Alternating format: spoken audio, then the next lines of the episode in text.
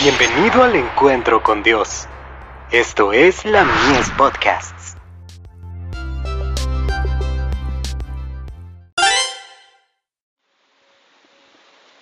La fe por la cual vivo. No os desaniméis. Mira que te mando que te esfuerces y seas valiente, no temas ni desmayes, porque Jehová tu Dios será contigo en donde quiera que fueres.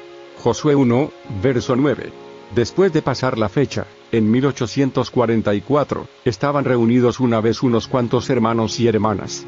Todos estaban muy tristes, porque la desilusión había sido muy dolorosa.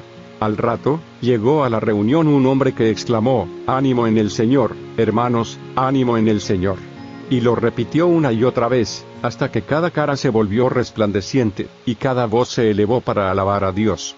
Hoy digo a toda persona que trabaja para el Maestro, ánimo en el Señor, algunos miran siempre los detalles defectuosos y desalentadores, y por lo tanto, los sobrecoge el desaliento.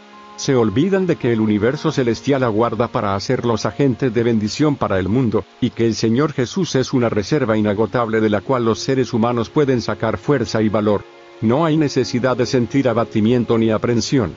Nunca llegará el tiempo en que la sombra de Satanás no atraviese nuestra senda porque con ello, el enemigo trata de ocultar la luz del sol de justicia. Pero nuestra fe debe atravesar esta sombra. Obreros Evangélicos.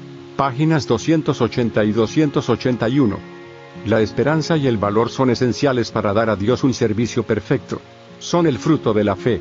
El abatimiento es pecaminoso e irracional.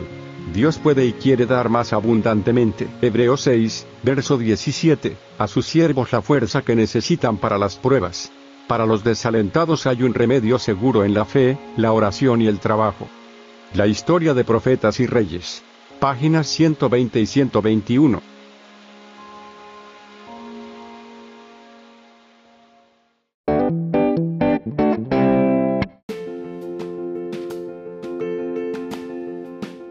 Visítanos en www.ministeriolamies.org para más contenido. Dios te bendiga.